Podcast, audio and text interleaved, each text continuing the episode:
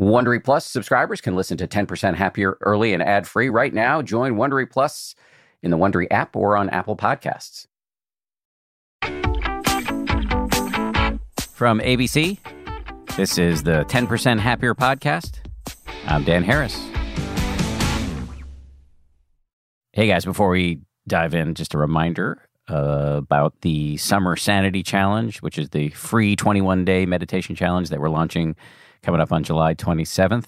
The whole goal here is to help you boot up or reestablish or reinvigorate your meditation habit so you can be better equipped to deal with a tumultuous, to say the least, period of human history.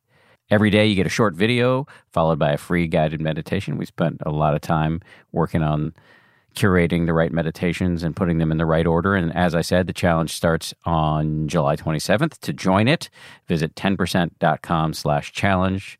That's 10%, one word, all spelled out, dot com slash challenge. There will, of course, be a link in the show notes. All right, let's dive into today's episode. How do you optimize your performance when life is utterly disrupted by a pandemic? Are optimism and confidence trainable skills? Can we get over our fear of other people's opinions? Those are just some of the questions we're going to tackle in this episode. We have two guests. Pete Carroll is our first interviewee, I believe, who has a Super Bowl ring. He's been the coach of the Seattle Seahawks for 10 seasons. He's the co author and co founder of Compete to Create, which is many things. It's a firm that works with companies to create high performing teams. It's an online course that anybody can take. And it's also a new Audible original audiobook. Coach Pete's partner in this whole thing is our other guest. His name is Michael Gervais. He's a high performance psychologist who has worked with MVPs from every major sport, as well as Fortune 100 CEOs. And he's the host of a podcast called Finding Mastery. We had a great chat. My son bombs it in the middle, so you'll hear that as well. There's a brief mention of avocado toast, which is embarrassing. So here we go with Coach Pete Carroll and Michael Gervais. Gentlemen, really cool to be connected with you. Coach, uh, we haven't met before, but it's great to meet you. And Michael, great to see you again. Good to be here. Thanks for having us. So, uh, since I've had the pleasure of grilling Mr. Gervais before, um, let me pick on you a little bit, Coach. You and I say this as somebody, I told you this before we started rolling here. I, I, know nothing about sports, but I do know you because I've been reading about you and following you for years, given what an unusual approach you have. You use terms like uh, human centered culture, you talk about compassion, meditation, training the mind. To an outsider, at least, that all seems potentially at odds with the brutal world of the gridiron. So, how did you come to this approach, and and what what, are you doing? Uh, yeah. yeah, I'll leave it there. How did you come to this approach?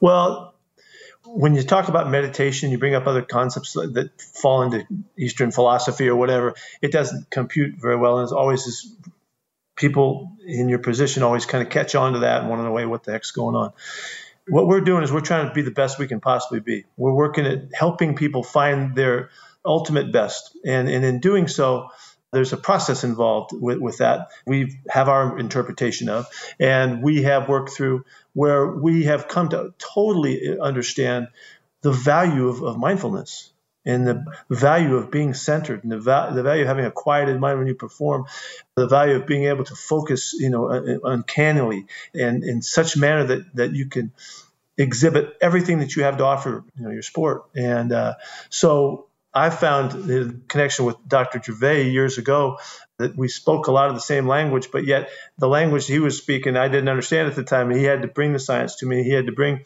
bring me updated so that I could make sense of things that I was instinctively doing and, and, and kind of came naturally.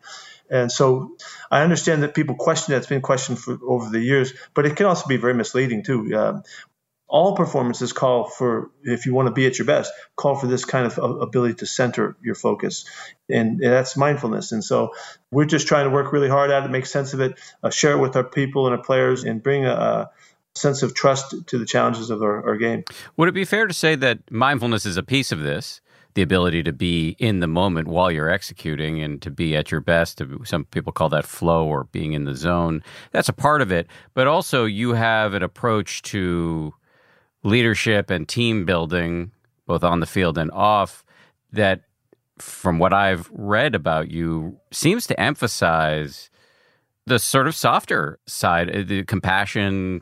I believe I, you or those around you have used the term love. And so, talk a little bit about that. Yeah, well, let me put it this way for you.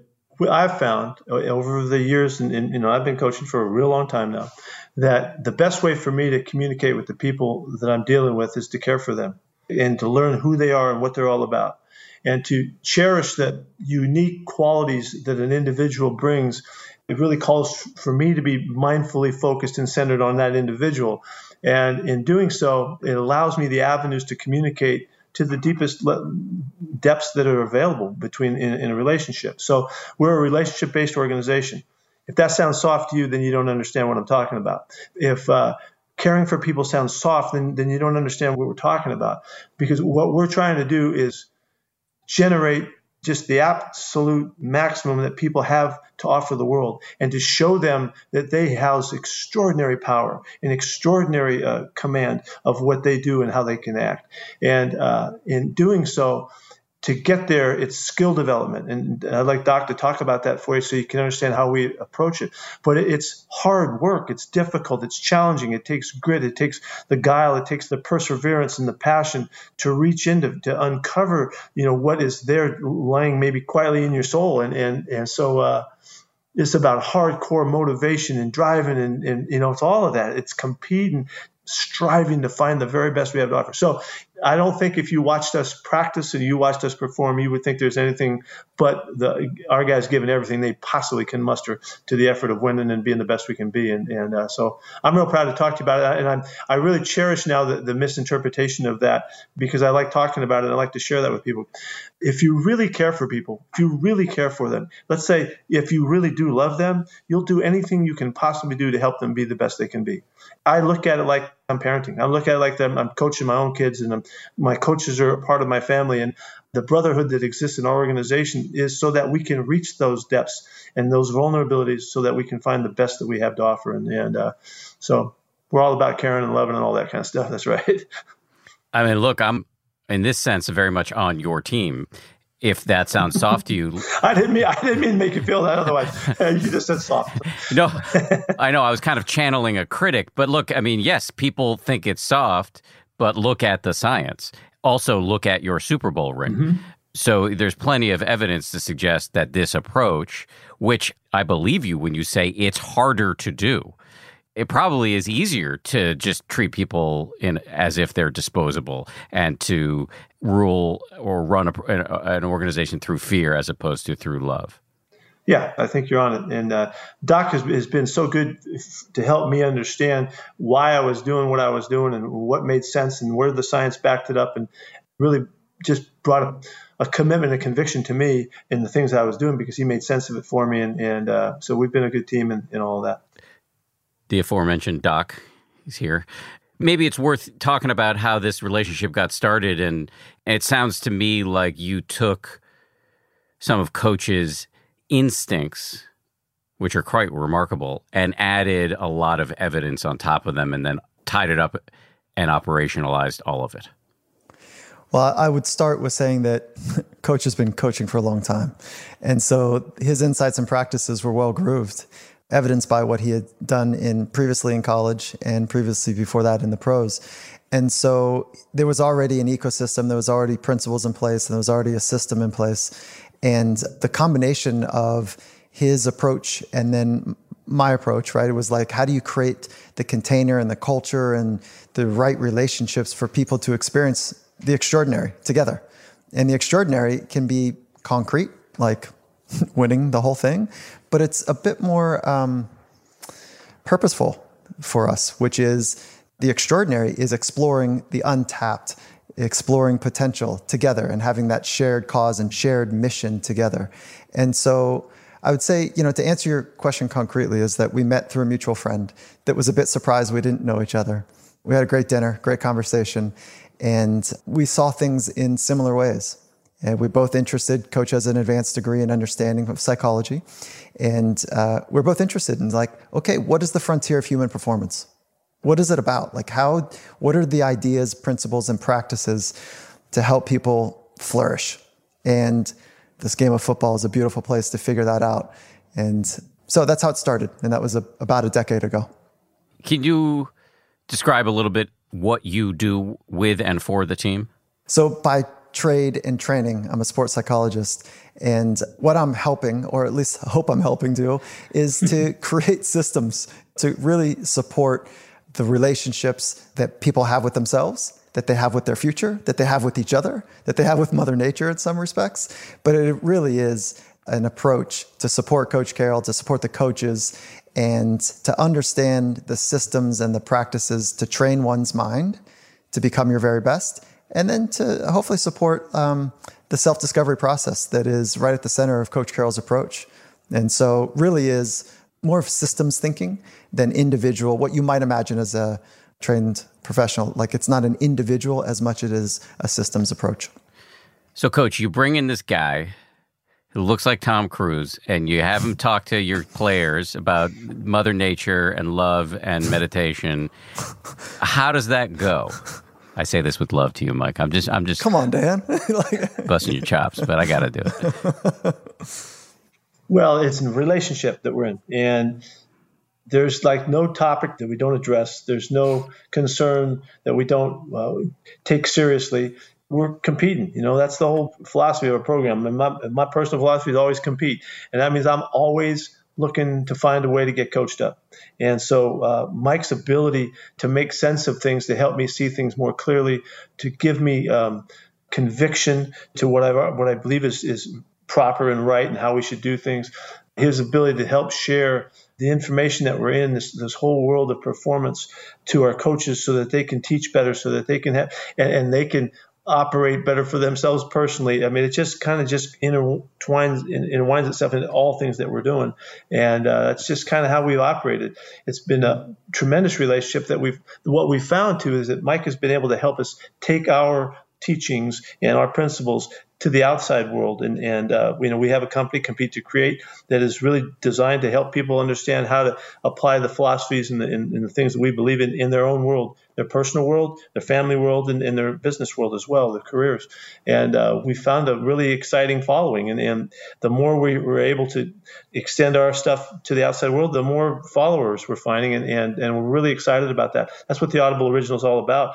It gives us a chance to give other people insights into what we, how we live and how we operate and the way we think and uh, in hopes that it will help them, you know, live a better life, and it'll help them be stronger and more committed to the person that they are, and the family that they are, and the organization that they are. And so, uh, it's been a, a, really fruitful relationship, and we're excited about the, what's coming. I do want to talk at length, at great length, about compete to create not only the organization but also this Audible original that you're out with right now.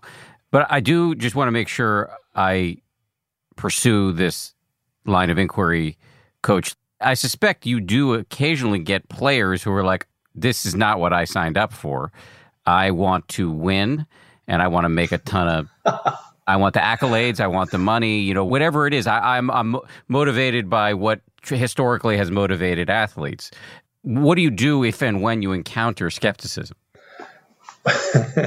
well, Dan, you started off by saying that you weren't much of a fan, but um, you certainly are because you're interested in this, this stuff that's so important. It's about reaching people, understanding how to communicate at a really high level, and to find the trust that it takes to go deep with the concerns and the issues to help people develop their best talents and, and, and all of that. This is an ongoing process that I've had to find ways to communicate with all players. If I could only communicate with certain guys, that, that wouldn't be worth a hoot, you know? And so, what I may help you with here, all our guys, all of the guys that come to us want to be, they want to be really something special. They want to be really good at what they're doing. Some of them have a much better way of getting there than others. Some of them don't know how, how to get out of their own way they'll have different opinions, they'll have different outlooks, they'll have different experiences that we have to find a way to make sense to them and so that they can come along with us and take advantage of the teachings and the, the culture that we and the environment that we create.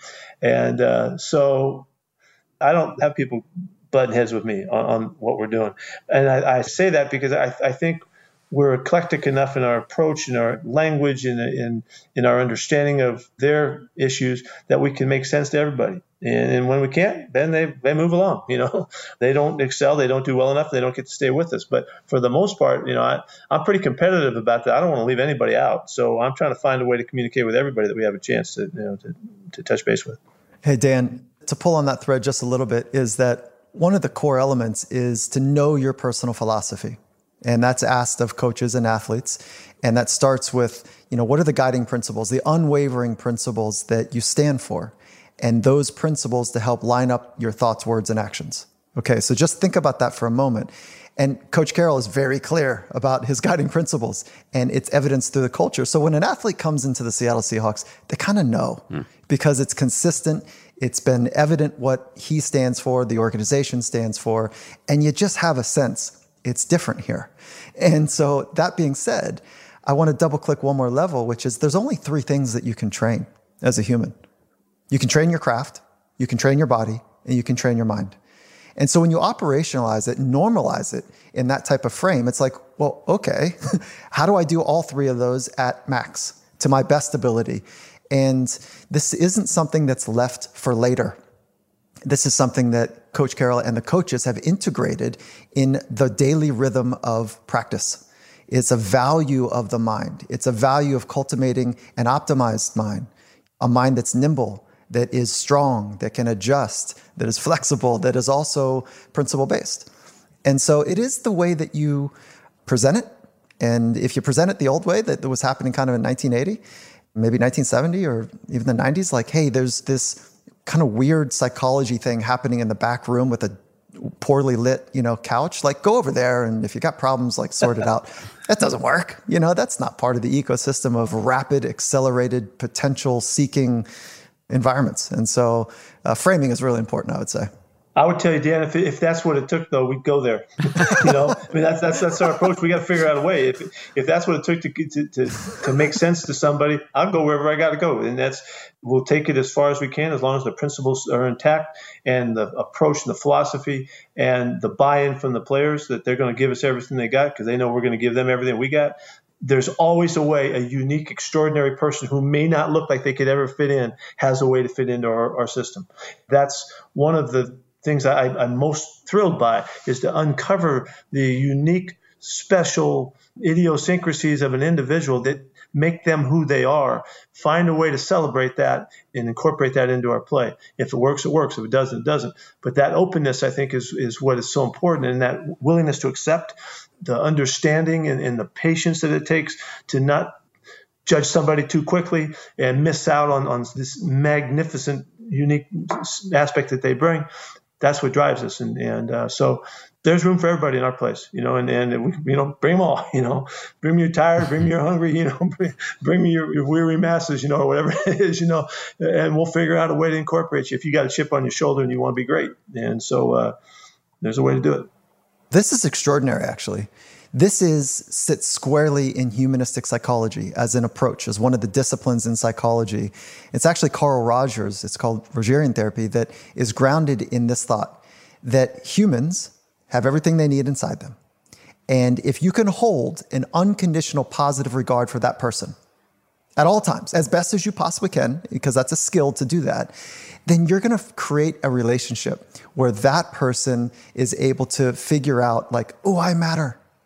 I matter more than what I just do. I matter because I matter to this other human in my life. And it's an incredible way to help know that they are far more than what they just do. And that being said, is that there's a subtlety that I want to add that Coach Carroll just eloquently said is that it's a celebration. Hmm. It's not a letting. And if you listen to the media sometimes, you'll hear, oh, Coach Carroll, you let people be themselves. It's so wrong. It's a celebration. It's a relentless and uncommon commitment to understand what's unique and special about another person. And this is why Seattle Seahawks are a relationship based organization. It's a relentless commitment to that and then celebrate it in the most uh, wonderful way. Celebrate that and then put people in the positions so they can be their very best. And that's very different than many other approaches that, hey, you're a number, fit in or forget it. And so it, it is a fundamental approach towards celebrating the uniqueness of a person. The thing that we really believe in is if, if you took the approach in the corporate world that say you've got 100,000 people that work in your company, the magnitude of the power that lies latent in those people because they have not been recognized for who they really are, and they're punching the ticket and, and they're coming in and, and, you know hitting, hitting, the clock and getting out of there, sitting in their cubbyhole or whatever they do, as opposed to taking the approach to the, that everybody in that organization has this extraordinary, unique power and quality to who they are and what they're all about. And if you could unleash that within your organization and just capitalize on the human capital that is already part of your organization, the outcome the outgrowth, the result of that that processing would be so extraordinary that your company will be places that you never dreamed it would be. That's just the, the way that we look at the world, and, and, and it is by really caring and loving for the people that, that you're sharing this experience with to help them be the fullest they can possibly be. And that's not BS, that's the truth, and that's real. And when you when you act like that and you treat people like that, they give you everything they got. They don't hold anything back. Once they trust and they understand that you care that much for them, what more could you ask for in the world? The unconditional caring in this this love for them that you're going to help them experience this world while the time you're together it, it, as extraordinarily as you can. That's kind of behind all of this. And, and, yeah, does that sound different? Does that sound airy fairy to somebody? I don't give a hoot. I don't care. You know, I mean, that's that's the way it is. This is what we're doing. And, and uh, I see it as a really competitive, aggressive way to attack the world that's around you, you know, and, and we're, we're having a lot of fun doing it. Yeah, I really appreciate the combination of the quote unquote airy fairy with the very hard nosed desire to win, which is kind of summed up in, in a refrain that you've come back to, which is if they'll give you, and you're talking about the players and the staff here, everything they've got when they know you will give them everything you've got. And that's a very interesting, and I think, attractive approach to a lot of people. Yeah. Well, we found a, a, commonality to it that allows us to really be consistent and really be authentic and really be true. And, and you know, you when you really care that much, it's it's powerful and, it, and it's meaningful and, and it, it does really allow you to create a culture and an environment that can really be fun and really hopefully take you as far as you can go. Hey, Dan, here's where skill comes in. Mental skill, psychological skill is that let's say over a cup of tea, a glass of wine, we're sitting around, we're saying, yeah, you know, let's create this amazing environment that we're just talking about. And then as soon as some things start going wrong, where there's some real stress and pressure. Maybe your job's on the line. Maybe there's something else that is not quite working according to plan. There's some inspection and the heat is on, right? You know what happens for most people? Is they don't have the psychological skill, so they rely on their brain. and what the brain does is says, hey, survive. And that survival mechanism is a tightening up. And part of that tightening up is, let's call it anxiousness or anxiety or frustration. And so if there's somebody in front of you and you've got a tense, tight, anxious, frustrated, intolerant, scratchy state, you can't really be there for them because you're kind of a mess. And so this is where mindfulness plays dividends is so if mindfulness has two main pillars, right, which is awareness and this ability to focus and be in the present moment and insight and wisdom, that when you're able to be in the present moment with somebody, because you have your life vest on, so to speak, and you're not in this internal scratchy place, you can get to the truth with the other person because you're spending time in the present with them. And then that leads to insights about what is and what could be. And then that leads to a sense of wisdom where when you get to that place, as you recognize with your research, it's different. And so that's where one place that mindfulness can pay dividends is that it allows us to spend more time in the present moment. So if we need our life vest on in order to be available and useful to other people and, and then to run a, an organization that's thriving and winning, Coach, I'm just curious, what are the psychological skills that you personally spend time working on? Are you do you have an active meditation practice? What are the things that you do to keep yourself up to this task you set for yourself? Yeah, um, I have practiced my ways of meditation over the years. I'm not actively, I've never been totally committed like the guys that really do a great job with it. I practice my, um, it's about mindfulness to me. It's about being in the moment. It's about seeing the extraordinary value of all of the things around you. And in that, that is my way of practicing the, the, way I would be mindful, and in essence, the closest thing I would get to meditation. I've tried to uh, have an appreciation. This is a silly phrase that I have about, you know, maximizing the spaces between the spaces and and being there, you know, when you have the opportunity to, uh, by whatever triggers it you know, I'm, I'm one sense kind of like a, a, little kid at times, you know, that I can get immersed in stuff, you know, from moment to moment. And I look like I'm all over the lot sometimes, but man, I'm, I'm digging in. And so I find that it's, I want to practice the discipline that it takes to be there in the moment. And so uh, that to me is, is a daily challenge. And it's emotional challenge too with the people around you to be there for them at all times. And that to me is is competing to bring my best every moment is what it amounts to. So i have a different way of looking at it i think than maybe a classic meditator might. But i, I do that through my sports i do that through the games i like playing i do that through my relationships and and uh, just try to be as actively involved with the moments every chance i get. Dan i think if the pillow for many people is the place that they do their meditation for Coach, it is conversations. Mm-hmm. And so it's observing. And so, you know, that's where he practices and he's in conversations a lot. And the thing behind the conversation is to be a great listener. And so that is one of the places I see him practice. And then watching, whether it's um, on the field or film or whatever, it's a full commitment to coming back to now, coming back to now, relentlessly coming back to now.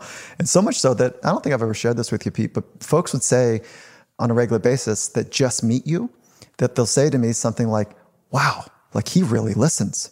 And so it's evident based on the way that he holds his attention and gaze and intensity in a conversation. It's different. Whatever. Yeah. Whatever. whatever. But what I, what I was, Mike, about that. It's, it's practice. It, I think that's what meditation. I would think. I don't know. This is my interpretation from years ago. That that's what meditation is for. Meditation is so you can be a really good meditator. Yes. You know, to me, it's so that you can learn to be focused in the moments that that you experience on a regular basis. So, I totally love the whole thought of of practicing mindfulness, and I think I understand the purpose of that. But the purpose personally is to find my way to the moments as they present themselves on, on a regular basis. Some people understand and I don't know your mind, but based on what you're saying, I it seems directionally that what I'm about to say is probably accurate. That some people actually kind of have a molecular understanding of being awake, and others, and I'm pointing to myself here, need a ton of meditation practice in order not to be stuck in their ego. So you may be one of these people who can just do it through being alive and paying attention to other people and others of us need a, a lot of time on the cushion to wake up out of the you know autopilot. Whatever. I don't know. I don't know. It's just living life. I don't know. But this is just the way that but i'm i'm very grateful for understanding and having an appreciation for the practices you know? I'm, really and and i respect it the heck out of it. And and uh, so wherever it fits into your life and wherever it helps, you know, we, we're all we're all different and we need different things to, to keep us going. And it's marvelous to be in the practice of being in the moment, and uh, we can't do it enough. You know. Dan, here's a fun way to think about the applied nature. Another way to think about the applied nature of mindfulness is that there's two variables that collide with each other or coincide, if you want to say it that way. And it's optimism and mindfulness. So part of mindfulness is about you know, working with judgment and critique, right?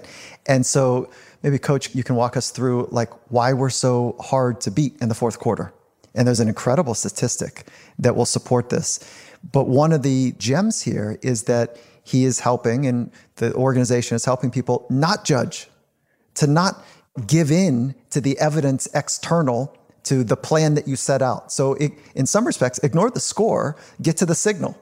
And the signal is the present moment. Stay one more rep, one more rep, one more breath, one more thought, whatever it might be, uh, game day. And you match that with optimism, this fundamental belief, and it's a skill. This is a skill that the future is going to work out. Optimism versus pessimism. We're not, as far as we can tell, we're not born that way. And so we're training optimism and we're training mindfulness to reserve the critique and the judgment based on external information and to stay true that it, hey, this could work out now. It's right around the corner. And so those two, I think, are two of the variables of why the team is very difficult to beat in the fourth quarter. Yeah, I would say that the most important pursuit we have is, is discipline. It's the discipline.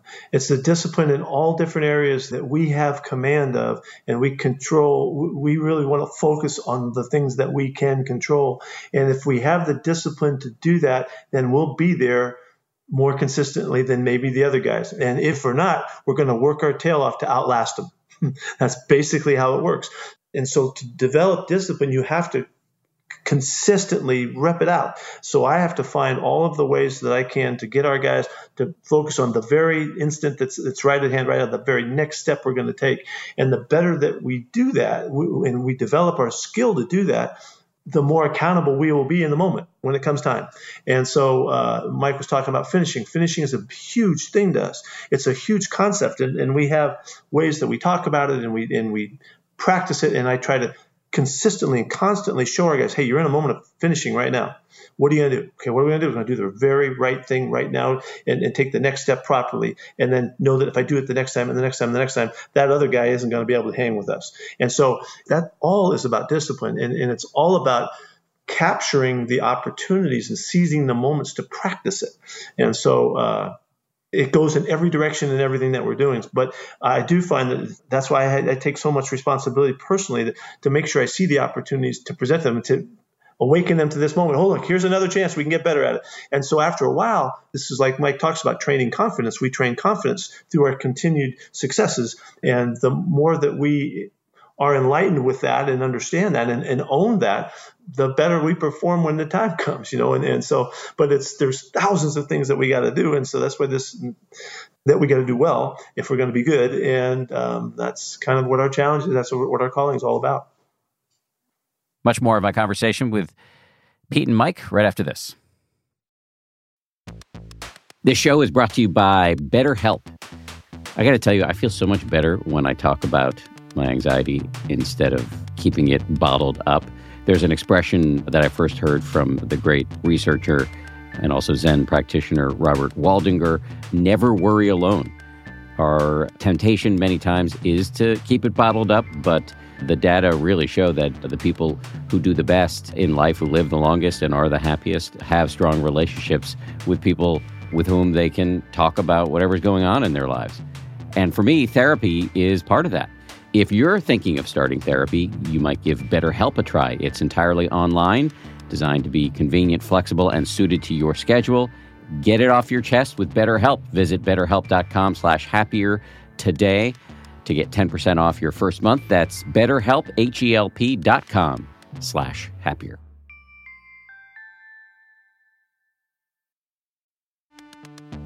You can count on T Mobile to help keep you connected after investing billions to light up their network from big cities to small towns. T Mobile is America's largest 5G network. Plus, when you switch to T Mobile, families and small businesses can save up to 20% versus Verizon and AT&T. Visit your neighborhood store or tmobile.com to switch. Plan savings with T-Mobile Third line free on essentials via monthly bill credits versus comparable available plans. Plan features may vary. Credits stop if you cancel or change plans.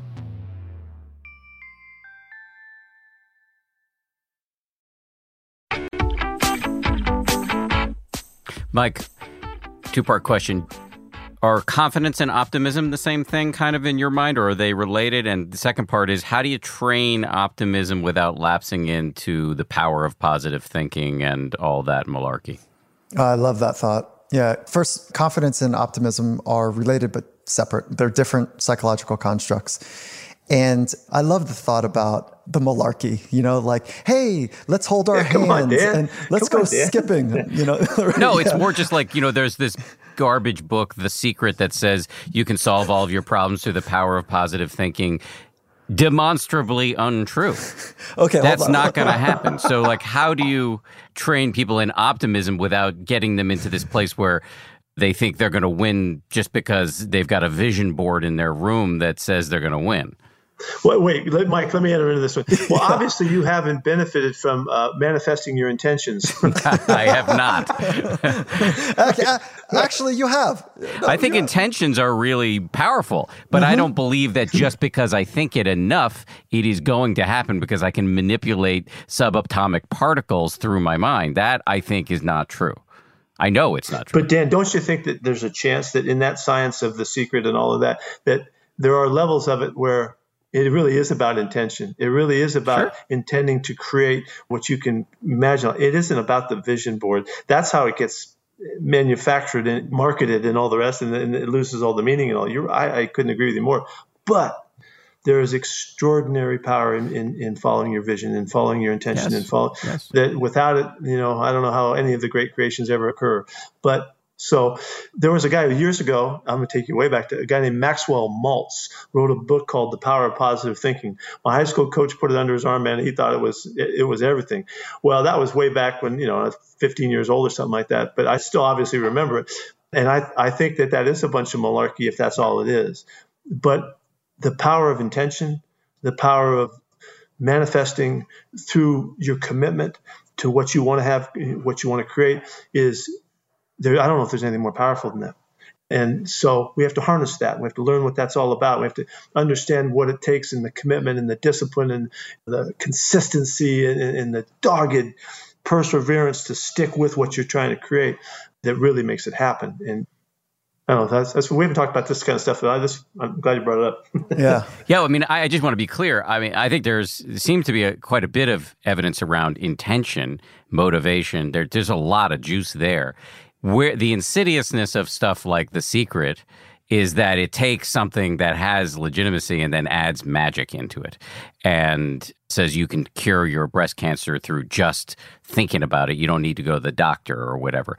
That's a problem that's one level of interpreting it. Yeah. But haven't you known people, and, and I can give cite examples of people who contacted cancer and the doctors told them that three months from now, you know, you got three months to live and they died to the day. And there's other people that say, Hey, no way that's happening.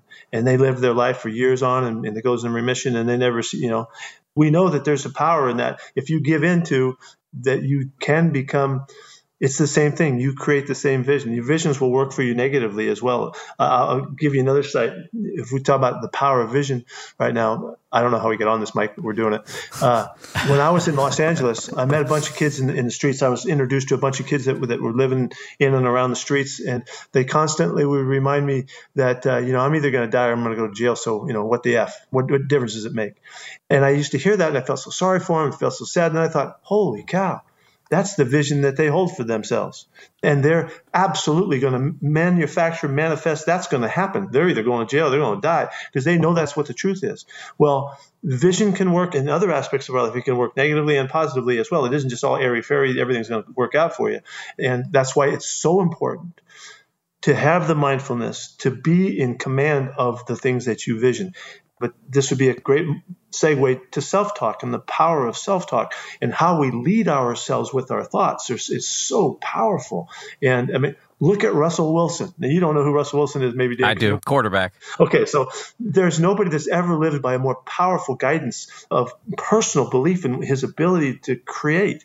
And he he's a living example of it against many odds in some circumstances. And then he's such a gifted individual because of you know his power of his belief. And at those and we've seen there's so many great illustrations of that. So anyway. So let me double click on this a little bit. It, not all of this is in the audible original by the way. So we, we've done uh, in the audible original and in the online course we i think we hit the sweet spot between science and story meets like tangible things that you can do. And you were talking about optimism and confidence.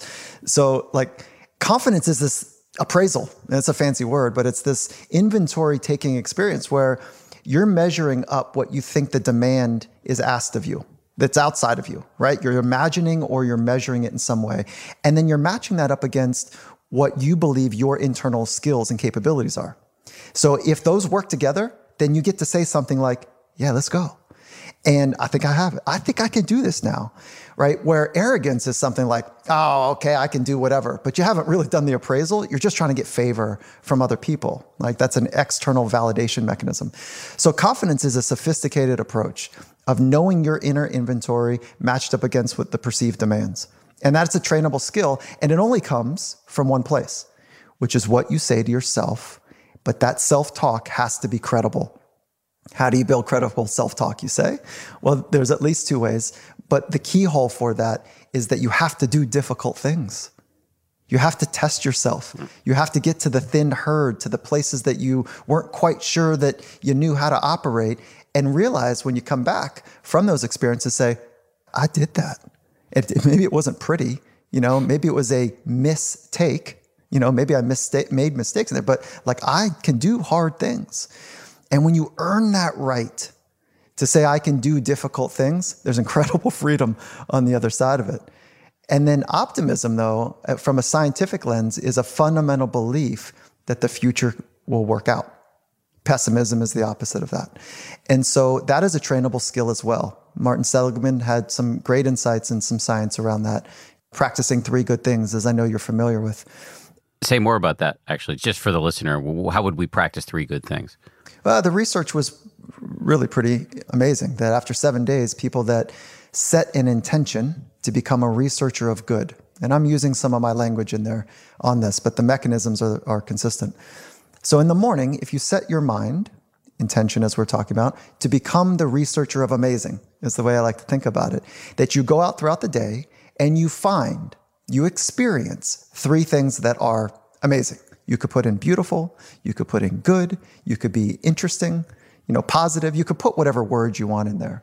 And then at the end of the day, you write those three things down. That over seven days of training this, there is a noticeable mark in an increase. Uh, people that came into that study after X number of days that were depressed, they stabilized their depression. Hmm. People that were not depressed had an upward lift in uh, their experience of life. So that's a simple practice.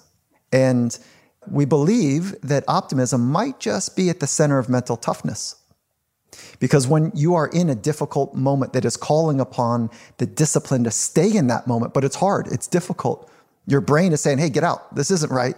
this isn't safe. That optimism, but you have to front load optimism. You have to front load, you have to get ahead of it because it won't be there for you. The signals of the brain are too strong to try to override them if you haven't conditioned your mind to say, wait, stay in it, stay in it. Something good's going to break. It's going to break open. Stay in it now that that front loading of a mental skill is essentially what mental skills training is. The, the, power of belief, you know, it's that the believing, you know, that allows for the optimism is so, so beneficial to own that, you know, and, and it's okay to use it.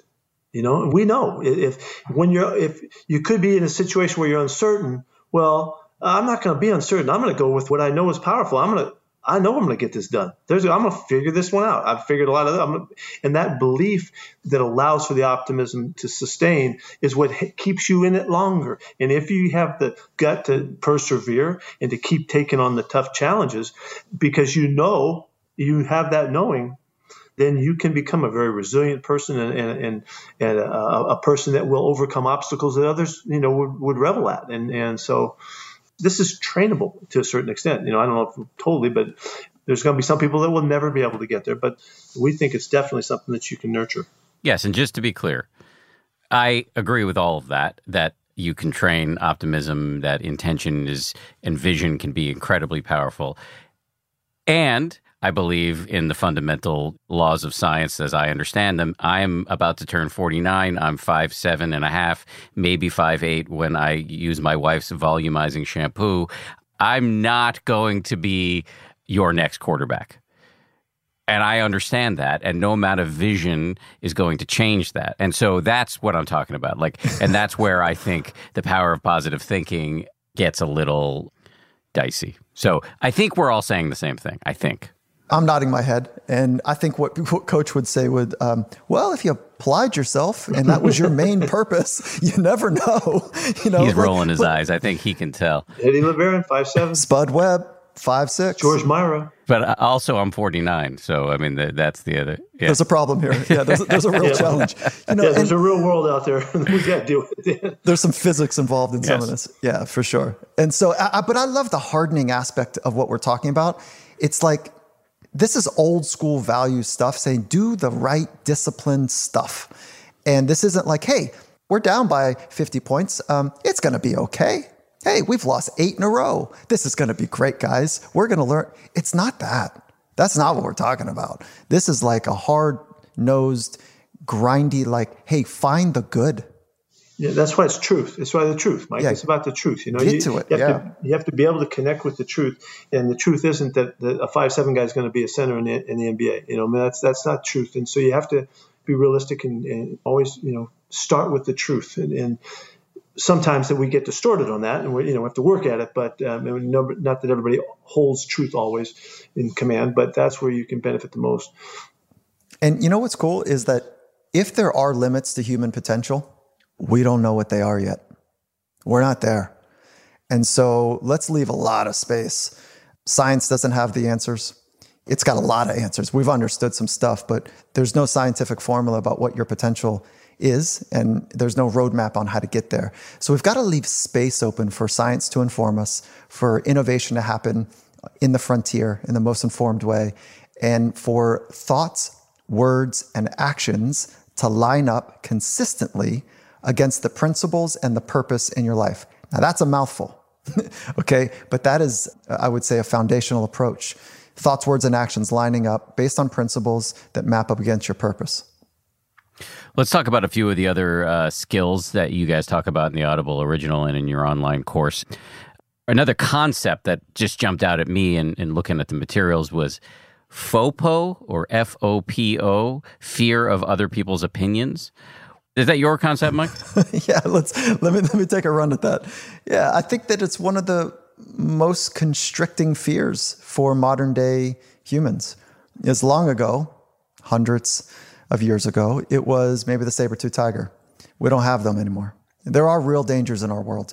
But for most people, the number one constrictor of their potential is what other people think of them. And that's as simple. I, I can't imagine somebody not really understanding that unless they truly have a narcissistic personality disorder, unless they truly have a mental disorder that is not allowing them to understand what an other experience is. And so this maps actually well, that theory that we just talked about, FOPO, maps well to the default mode network. It maps well to the theory of mind. And I'm using very concrete terms here. And so that as you recognize, the default mode network is that part of the brain that's self-referencing. Am I okay? Am I okay? Does he think I'm, does she think I'm okay? Am I okay? And it's what's happening most of the time. And so if left unchecked, you're going to self reference a lot. Am I okay? And then you're going to look outside and say, well, what does he or th- she think about my experience right now? And we think it might be one of the seeds of suffering the self referencing, internal, critical analysis, evaluation. Am I okay enough right now? And if you're on stage or you're thinking about what could happen if it goes wrong, that's FOPO. That's an expert approach to life as opposed to a beginner's approach to life. And so the beauty is once you decouple who you are from what you do, there's incredible freedom on the other side. And so that's the essence of the work. Recognize FOPO. If it's an issue for you, cool. How do you deal with it? Separate, decouple who you are from what you do. Facebook. Yes. Everybody's on stage. Yes. Everybody's on yes. stage. Highlight reels too. You know, I mean, it's not just the guy that's, that's performing Broadway. Everybody, every day you walk out of the, your front door, you're on stage. You know, it, if you see it that way, and, and, the sooner that you can gain control of that, you're okay, and you've got your, your world in order. The more consistently you can perform being you, and that's that's a great challenge. It's a great challenge. Not the you that you think other people want you to be, but the you that you truly are.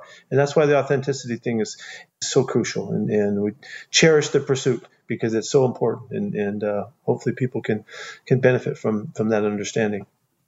Coach, another skill that I see jumping out from the materials that I was able to review is the power of having a purpose.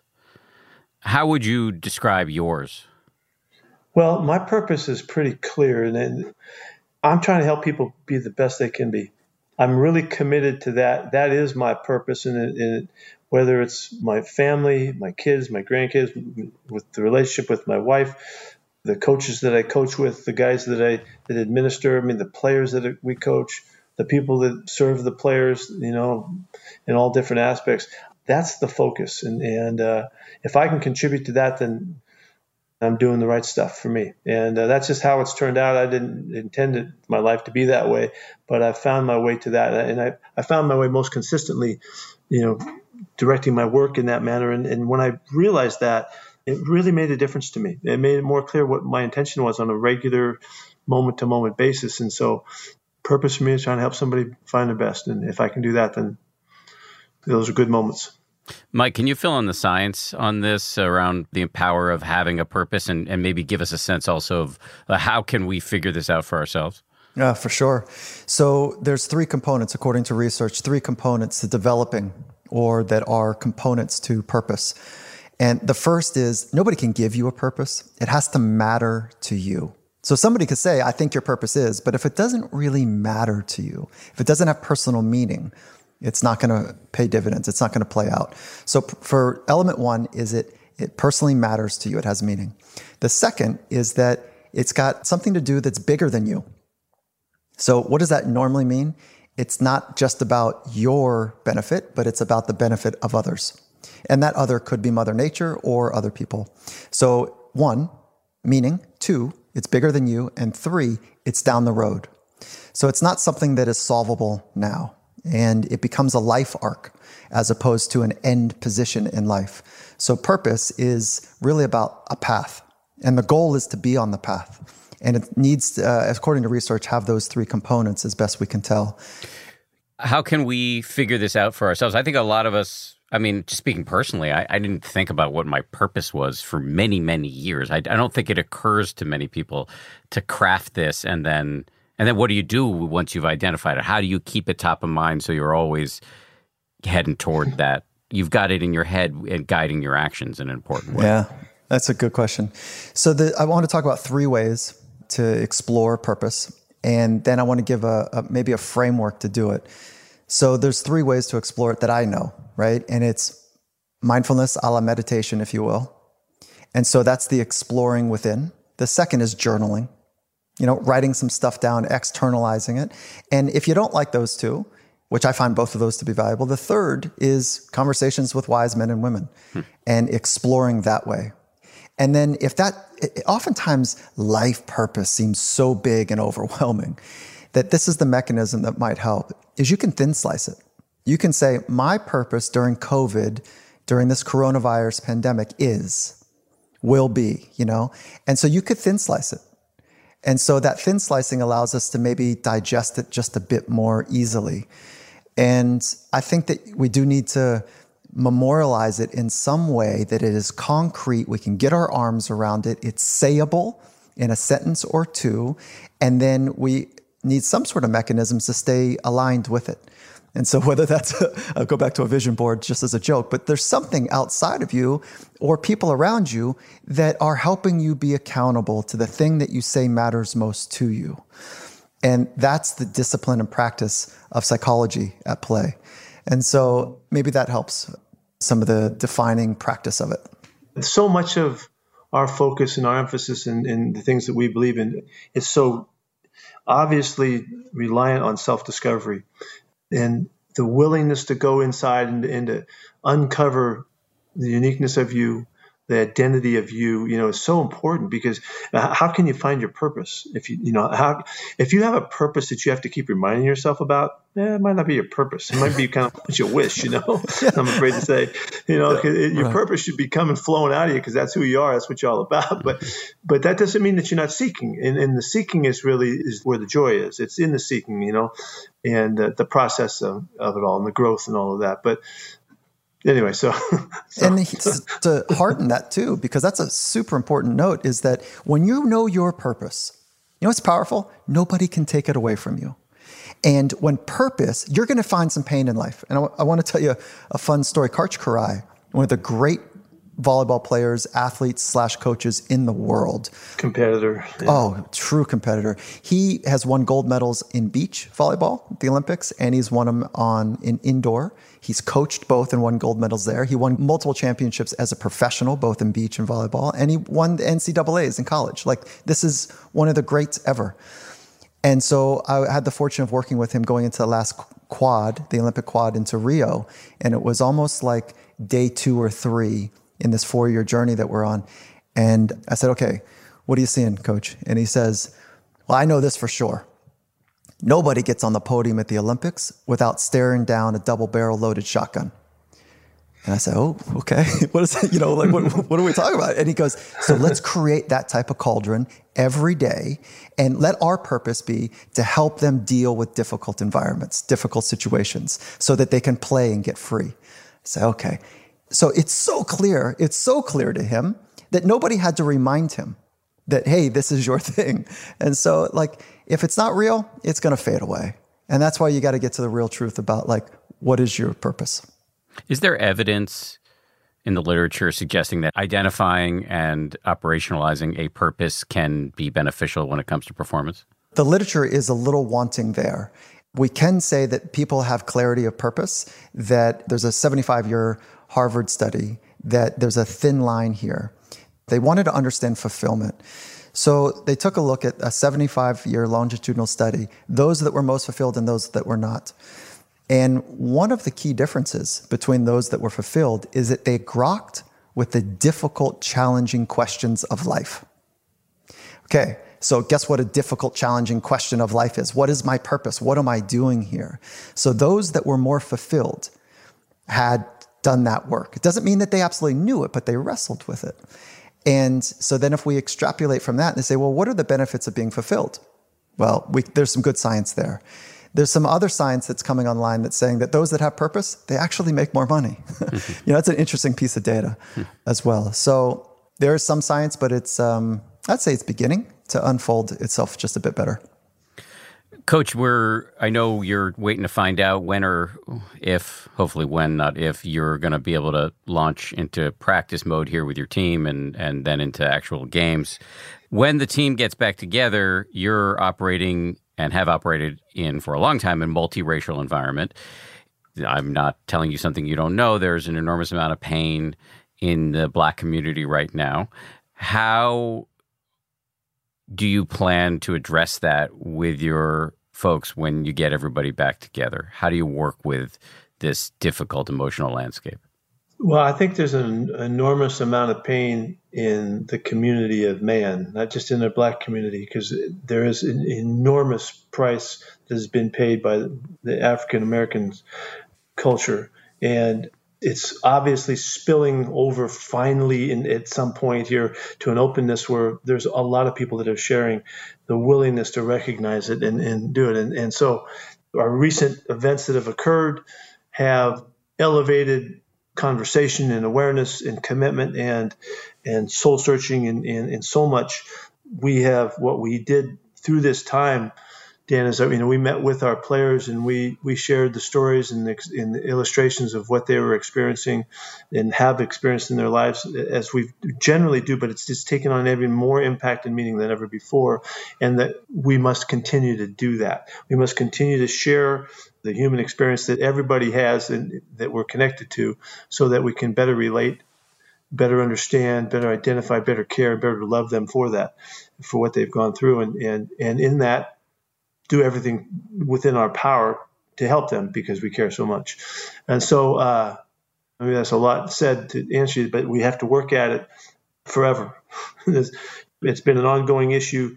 This is this didn't just start. This is something that the big events that have happened in history that give us markers where we could have made a, a, the positive turn to recognize and respect a culture and the existence that needed the love at the time we missed out and we, we took false steps and were mistaken and all that. We can't do that now. This can't happen anymore. We're too aware, too woke, too ready. We have to make this happen and we can't let anybody get in the way of it either. And so, uh, Dad. Sorry, my son is invading the closet where I'm uh, um, doing a podcast. Daddy? Yes, buddy. I got it. I'm doing a. Know, but, um, I, um, uh, dinner's gonna be ready in 20 minutes. Okay, thank you for telling me that. Appreciate it. Can you close the door? Love you. Sorry. Yeah. Okay. We got more. Oh, why do you have this? I'm. I'm. It's for the make sure the sound is good. You want to say hello to these guys before we go? Okay. This is Alexander. Hi. Hey, what's up, Alexander? This is Coach Carroll, and that's Mike. This guy won a Super Bowl. cool. cool. What do we have for dinner, Alexander? What are we having for dinner? Uh, avocado toast and then some other things. Avocado toast, like oh, a proper millennial. Okay, peace. Thank you. I love it. Sorry about that. Avo toast. I love it. Yeah. So anyway, the idea is that we got a big job. We ain't got much time. We got to get after it, and we have to win this time for all of the people, so everybody can be respected the way they deserve to be respected and recognized for how they deserve to be recognized. So it's just an ongoing process for us. There's no like one thing that you do. There's no exercise in it. It's respect. It's caring, loving. It's listening. It's listening, and it's responding too. Responding well, and uh, hopefully we can do a good job of that. For somebody who's built a relationship based culture, it sounds like this is on your mind. And I know it's not new to you because you've been working in the areas of social justice for a long time, but it sounds like as you head into the season, this is on your mind. Yes, absolutely, it is. I'm going to compete my way through to not letting this ever be not anywhere from not on my mind. Right. Imagine we're talking about a relationship based approach and a positive regard for the other. And imagine, if you could, the type of conversations that this container allows for.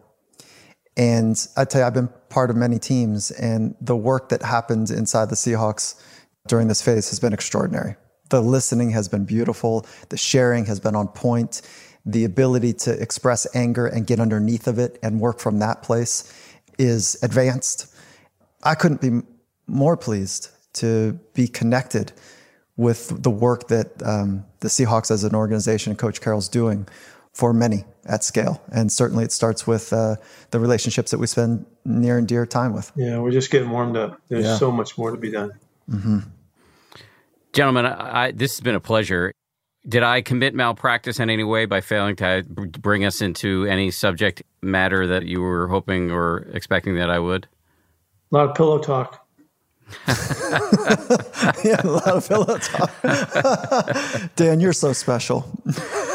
uh, thank you. I appreciate that. I feel yeah. special. Yeah. Well, I'm going to put on my vision board uh, that I'm going to be the next quarterback of the Seattle Seahawks. So that look out for me. Let me know if you want to get any counseling about that that vision board. Okay. oh god. I'll be your awesome. your intention guide if you if you don't mind. I appreciate that. Well, it's a pleasure to meet you, Coach, and to see you again, Mike. I really, really appreciate your time. Thanks, Dan. Appreciate it. Thank you. Big thanks to Pete and Mike. Really appreciate their time. And be sure to check out their audio original, which is called Compete to Create. It's available right now from Audible. They also have an online course under the same name, Compete to Create. And also, don't forget that Mike's podcast is called Finding Mastery and he talks to people at the tip of the spear in their fields to understand their psychological framework and philosophies toward life. It is available wherever you get your podcasts. Before we go, I want to thank the team, the folks who work incredibly hard to make this podcast a reality several times a week. Samuel Johns is our senior producer, Marissa Schneiderman is our producer. Our sound designers are Matt Boynton and Anya Sheshik of Ultraviolet Audio. Maria Wurttele is our production coordinator. We also want to thank the other folks from TPH who weigh in with a lot of wisdom and insight Ben Rubin, Jen Poyant, Nate Toby, Liz Levin, and of course, my guys from ABC News, Ryan Kessler and Josh Cohan. We'll see you on Friday for a bonus. If you like 10% Happier, and I hope you do, uh, you can listen early and ad free right now by joining Wondery Plus in the Wondery app or on Apple Podcasts. Prime members can listen ad free on Amazon Music. Before you go, tell us about yourself by filling out a short survey at wondery.com slash survey. Once upon a beat. Remember those stories and fables that would capture your imagination and you couldn't wait to see how they would unfold? And now, when you read them as an adult, you think some of these old tales could use a fresh spin. We have a perfect podcast to bring you the stories you remember, remix, and reimagine for the kids in your life today.